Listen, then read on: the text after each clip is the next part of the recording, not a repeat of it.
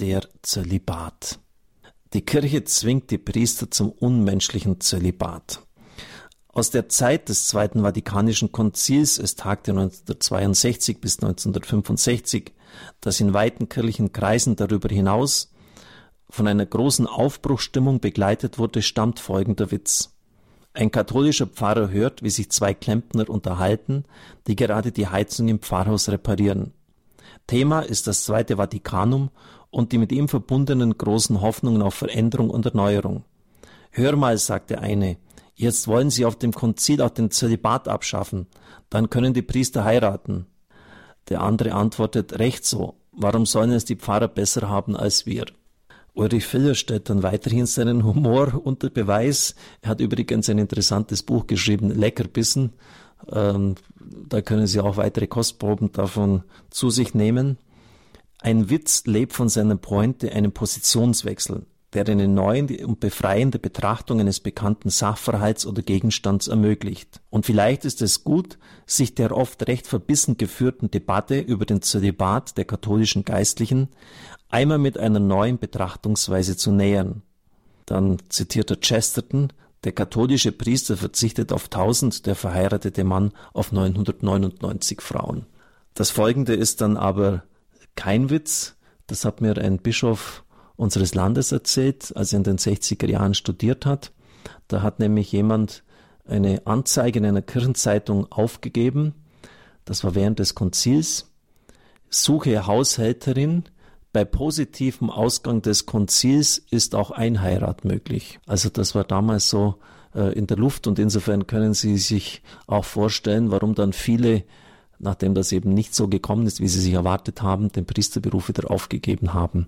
Nach positivem Ausgang des Konzils ist auch ein Heirat möglich. Nun aber äh, jenseits dieser Pointen, der Zölibat, also die freiwillige Verpflichtung zur Ehelosigkeit, ist eine Berufung, die im Neuen Testament gründet.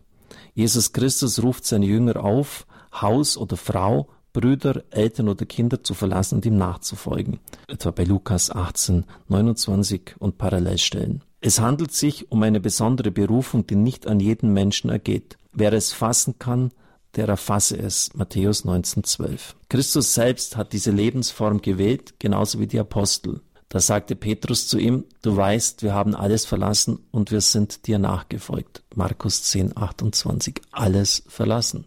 Simon Petrus war verheiratet. Auch wenn das sehr anstößig ist, muss man es sagen, es gibt etwas, was größer ist als Ehe und Familie, das Reich Gottes und die Nachfolge Christi.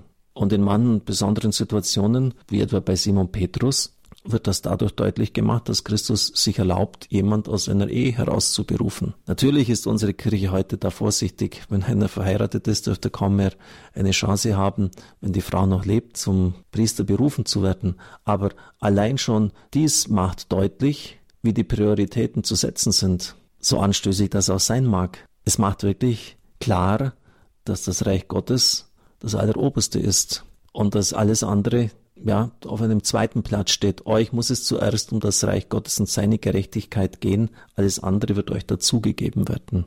Natürlich darf das jetzt nicht für einen Missbrauch hergenommen werden, wenn jemand etwa den ehelichen Verpflichtungen entrinnen möchte, aber ich möchte Sie einfach einmal einladen, über dieses anstößige Faktum im Neuen Testament und beim Verhalten des Herrn nachzudenken, weil das nämlich aus der Zölibatsdiskussion viel Dampf und Luft herausnehmen wird. Die römisch-katholische Kirche hat die Berufung zum Priestertum mit der Berufung zum Zölibat verbunden. Aber deshalb darf man nicht von einem Zwangszölibat sprechen. Es ist ja immer eine Entscheidung in Freiheit. Für denjenigen, der sich zum Priestertum berufen fühlt, ist der Zölibat ein Prüfstein für die Echtheit der Berufung, für die Bereitschaft zur bedingungslosen Nachfolge Christi, die Voraussetzung für das Priestertum ist.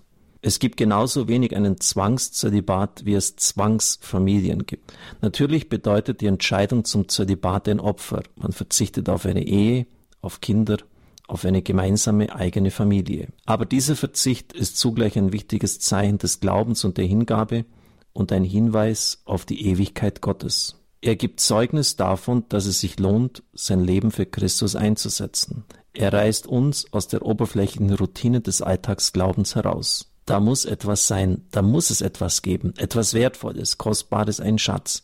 Etwas, für das sich jeder Einsatz und jeder Verzicht lohnt. In früheren Jahren, liebe Zuhörer, war ich noch viel mehr unterwegs als jetzt und da war der Zölibat oft auch ein Thema. Ich erinnere mich zum Beispiel jemand, der sehr viel Geld hatte, ein Zwölfzylinder-Auto gefahren ist mit über 300 PS, der also das nötige Kleingeld verdient hat, aber er hat auf sein Honorar, das war damals auch schon recht viel, verzichtet und hat mich im Auto mitgenommen, weil er mit mir über den Zölibat sprechen wollte. Es hat ihn einfach interessiert, wie jemand in der heutigen sexualisierten Zeit das leben kann. Er hat auch ziemlich direkt gefragt, ob ich denn das herausspitze. Ich gebe es einfach so weiter. Also sozusagen diese, äh, dieses Verlangen, äh, wie der Priester damit umgeht, das interessiert die Menschen. Sören Kierkegaard, der Religionsphilosoph aus dem skandinavischen Land, hat einmal gesagt, es wird niemand so sehr gehasst als der, der anders lebt als die meisten anderen. Einfach nur, weil er schon anders ist, weil er heraussteht. Das sollte man vielleicht auch bedenken. So hat der Zölibat neben praktischen Vorteilen er ermöglicht es dem Priester, sich uneingeschränkt und ohne Rücksicht auf eine Familie nehmen zu müssen, seinen Aufgaben zu widmen. Auch apostolische Tradition.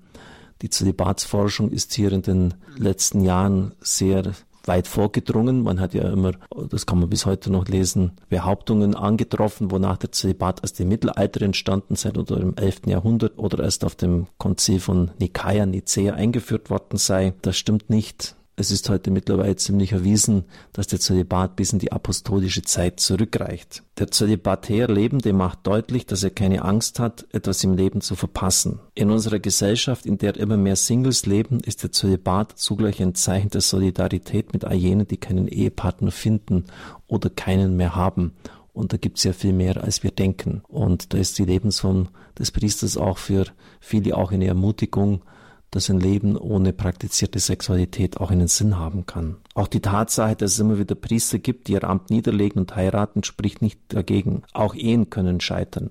Alle großen Lebensentwürfe können davon beeinträchtigt werden, dass wir keine strahlenden Helden sind, die geradlinig ihren Lebensweg gehen, sondern Menschen, die aus der Vergebung Gottes heraus leben und deren Weg auch von Irrtümern und Umwegen gekennzeichnet ist. Die norwegische Schriftstellerin Sigrid Undset hat einmal gesagt, es gibt Leute, die sich vielmehr für einen Priester interessieren, der seine Gelübde gebrochen hat, als für 200 andere, die diese Gelöbnisse zwischen einem Gewehrlauf und gezogenem Säbel bekräftigt haben, also in, in schwersten Situationen gelebt haben. Der Grund ist ganz einfach, weil sie jede, aber auch jede Geschichte über einen Verräter glauben, weil das etwas ist, was sie verstehen können und auch in ihnen selbst steckt. Das andere interessiert sie aber nicht, weil sie davon nichts an sich haben und es darum auch nicht verstehen können. Schon ziemlich deftige Worte, die sie hier findet, aber zumindest bedenkenswert.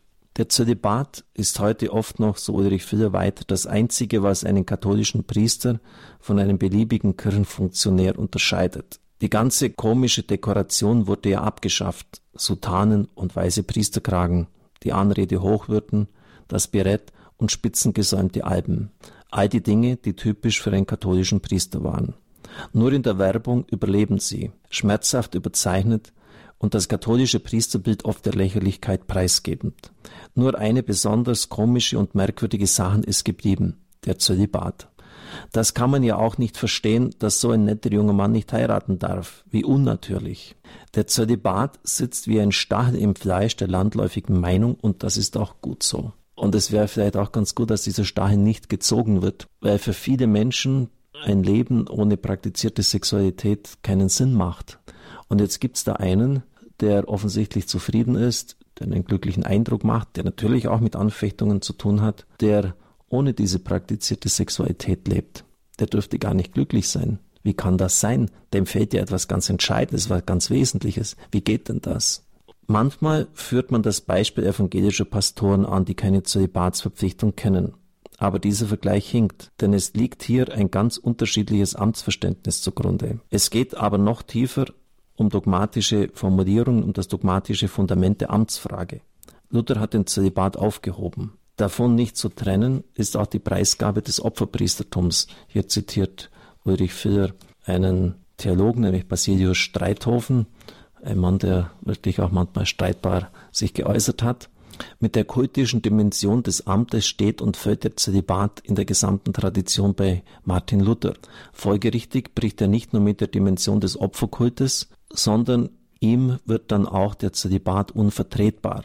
Nun mag eingewendet werden, die Ostkirche verbinde gerade einen verheirateten Klerus mit einer ausgeprägten Opfervorstellung. In Wahrheit bestätigt dies gerade die vorgetragene These, denn die Ostkirche lebt aus einer jahrtausendalten Mystik monumentaler Konsistenz, so dass ja trotz der möglichen Priesterehe am Prinzip kultischer Reinheit unbedingt festgehalten werden kann. Hier wird durch Eisenanker das zusammengehalten, was eigentlich auseinanderführt. Aber gerade dieses Gegengewicht einer nicht hinterfragbaren Spiritualität gibt es im Westen nicht, im Gegenteil. Hier verstärkt der protestantische Hintergrund die zentrifugalen Kräfte. Mit der Aufhebung des Zölibats wird ja auch dieses kultische Moment sofort verschwinden, so die These von Streithofen. Ganz anders ist das Verständnis des evangelischen Pfarrhauses, das seine Blütezeit im 19. Jahrhundert erlebte und seit der Reformation zur Geburtsstätte der bürgerlichen Kultur wurde. Also das war ja auch sehr kulturprägend und sehr wichtig. Die Familie des Pfarrers musste als Pfarrfamilie dem Anspruch eines öffentlich einsehbaren vorbildlichen Lebensmodells gerecht werden, was zu ganz eigenen Schwierigkeiten führte. So ist die Scheidungsrate bei evangelischen Pastorenehen weitaus höher als der Durchschnitt. Sie führen diese zusammen mit den Psychologen an, also beim Ranking, äh, es, es brechen sehr viele Ehen auseinander. Manche halten den Zölibat für die Ursache des Priestermangels, aber abgesehen davon, dass es immer nur eine Frage der Statistik ist, ob wir überhaupt einen Priestermangel haben, denn das zahlenmäßige Verhältnis von Priestern zu aktiven Gläubigen ist heute besser als in den 50er und 60er Jahren, sind unsere Probleme viel eher die immer kleiner werdenden Pfarreien, die neue Modelle und Strukturen in der Seelsorge nötig machen. Dem Priestermangel entspricht heute ein Ehemangel. Immer weniger junge Menschen heiraten. Das Problem unserer Zeit ist eine ausgeprägte Scheu, sich lebenslang zu binden. Der Zölibat ist nicht die Ursache für den Priestermangel, er ist geradezu eine Notwendigkeit. Er verspricht jungen Männern, die sich für die Berufung zum Priestertum interessieren, keine bequeme Kirchenbeamtenschaft, sondern das Abenteuer und Wagnis der Christusnachfolge.